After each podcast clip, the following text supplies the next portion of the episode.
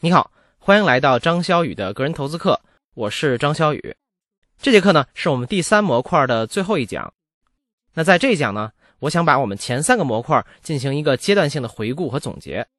我想来说说投资这件事儿反直觉的地方到底在哪儿，以及面对这种很难的情况，我们普通投资者应该遵守哪些原则。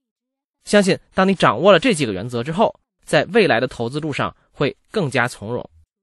那每当有人问我投资到底好不好学的时候，我都会引用一句我很喜欢的，也是来自巴菲特的一句话，就是我们这讲的标题，叫做“投资很简单，但并不容易”。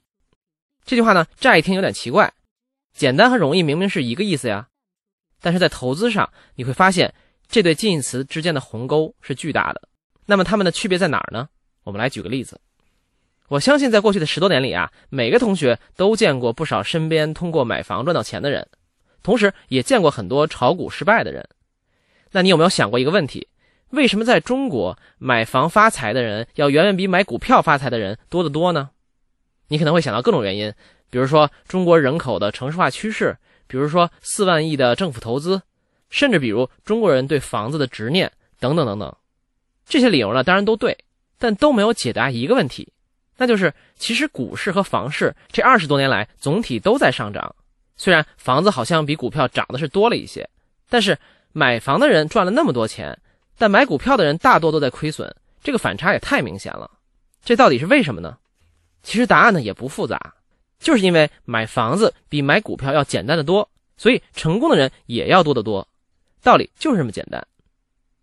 你应该记得我们之前的课程里说到过，选股是一件很难的事情。即使是上市公司，绝大部分都会死掉，活下来的呢，也不一定能跑赢整个市场平均水平。所以，想要在整个市场里找到长期表现出色的好公司和好股票，基本等同于大海捞针。但你想，其实对于房子来说就没有这个问题。我们都知道一句话：买房子最重要的三件事是位置、位置、位置。你想，对于大多数人来说，判断一个城市里哪里是黄金地段，哪里位置不太好，基本是没有任何难度的常识，人人都能掌握。而且退一步讲，哪怕你的判断真的出现了偏差，最差的结果也就是你买的房子价格涨得比别人慢一些，不存在别人的房子价格翻了三倍，你的跌了百分之五十这种可能性。但在一个上涨的股市里，在别人赚钱的时候，你完全有可能买到下跌甚至破产的公司，然后呢亏掉很多钱。这是房产和股票的天然属性决定的，它们就是很不一样。所以我才说，投资房子其实比投资股票要简单的多。这也正是投资非常反直觉的一点。一般来说啊，如果有一件事比较难，另一件事比较简单，去做那个难的事情，回报通常会更大。但在投资这件事上呢，你非要挑战难题。往往结果会很差，这就是我想跟你强调的。其实市场非常冷酷无情，它并不会根据你做事情的难易程度来给你回报。那既然这样，作为资源有限、时间和精力也有限的普通投资者，我们应该选择难的事情去做，还是选择简单的事做呢？答案其实很明显。这个道理听上去很直接，但事实上，接受它、实践它、坚持它却非常不容易。比如，我相信。即使我们的课程再说炒股很难成功，还是会有同学想去试试。还比如，虽然我们说了要重视风险，但还会有同学对打着高收益旗号的理财产品动心。所以，和世界上很多事情一样，投资的原则呢，其实就那么几条，但是能做到的人却非常少。因为绝大多数原则之所以有用，就是因为它是反人性的，要坚持它们本身就是一个门槛。这就是我说的，投资很简单。但并不容易。那有些同学可能问了：既然投资不容易，坚持原则呢又需要强大的自律能力，那我们以后应该怎么做呢？我的答案是，比起依靠自己的自律能力，远离诱惑本身要重要的多。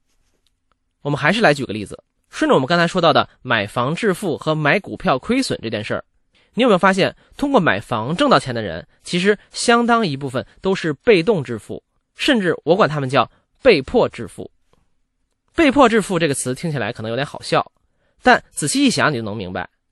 比起其他的金融资产，房子其实是一个价格最不透明、流动性也最差的东西。比如说股票，每天它的价格信息都非常透明准确，而且实时更新，如果你想卖或者买的话呢，在手机软件上随便点一个键就能搞定。但是房子呢，不买卖的时候，你是不知道这个房子具体值多少钱的，只能感觉个大概。市场上的数据呢，顶多做个参考。而且买卖房子的过程呢也特别慢，股票呢一秒钟就能搞定，房子搞个半年都很正常。那这带来了什么结果呢？其实这帮我们避免了很多犯错的机会。你回忆一下，在过去的二十年里，中国的房价其实也是在反复波动的。比如呢，我们应该都对一个词有印象，就是“房闹”。这些人呢，就是因为买到房子没多久之后。发现开发商进行降价促销，感觉自己好像一下损失了好几十万，就去售楼处拉着横幅维权了。所以呢，其实中国的房价虽然一直上涨，但也不是一路顺风，中间呢也是上上下下的。但正是由于房子的价格不透明，买卖不方便，大多数人呢面对这种波动的时候，反正也没法干什么，所以干脆就算了。比如我们可能听说房价在降，但是没有一个软件能让我们打开就实时追踪每一刻的房子价格。同样，可能曾经我们也觉得政策一出，房价可能要跌，但想到卖房那么麻烦，手续那么复杂，干脆也就观望了。结果这一犯懒，反而让很多人做到了长期持有，最终享受到了房产的大幅增值。换个角度说啊，如果假设中国所有城市的商品房，每套房都有一个代码，就跟股票代码似的，然后呢，每套房的价格都可以在手机里实时查看，一键就能买入。在一键呢就能卖出，你猜还有多少人能从过去的房产大牛市中挣到钱呢？所以你看，这就是一个典型的因为远离了诱惑而投资成功的情况。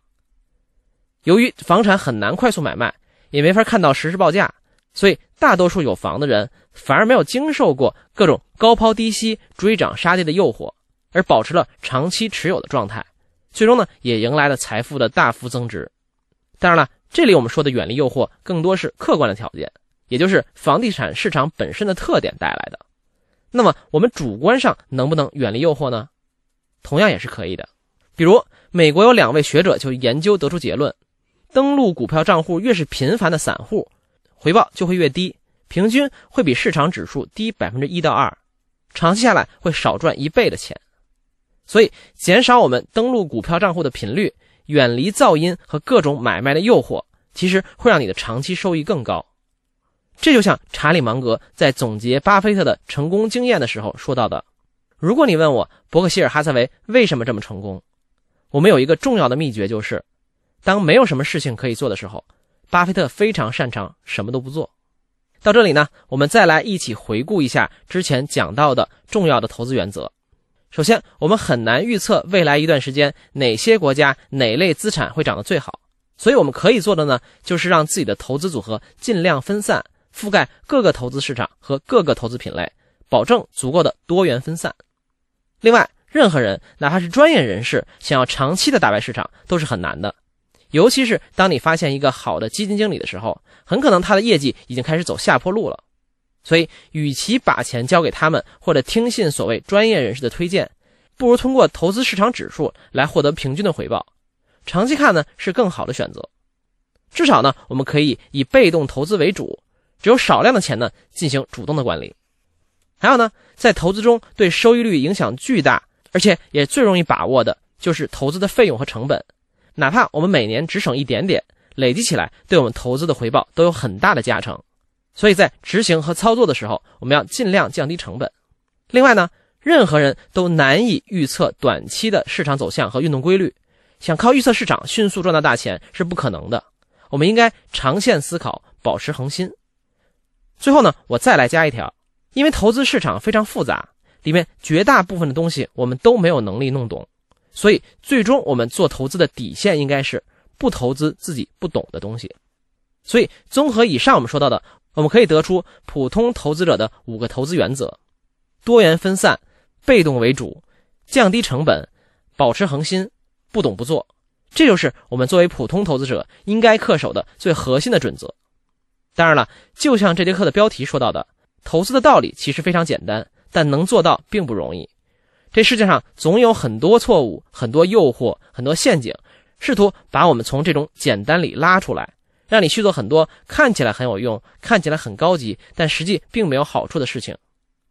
作为普通投资者呢，我们应该接受自己的局限性，承认我们做不到的事情，同时呢，也利用我们的各种优势，这样才能最终投资成功，真正的改变自己的生活。最后呢，我还是给你留一道思考题：课程学习到这里，你对我们提到的哪条原则体会最深呢？你自己的投资行为有没有一些相应的改变呢？欢迎你在文稿后面留言。OK，这一讲的主要内容就到这里。下一讲呢，是我们第三模块的问答时间，我们来集中回答一下各位同学在学习这个模块中提出的各种问题。我们下节课再见。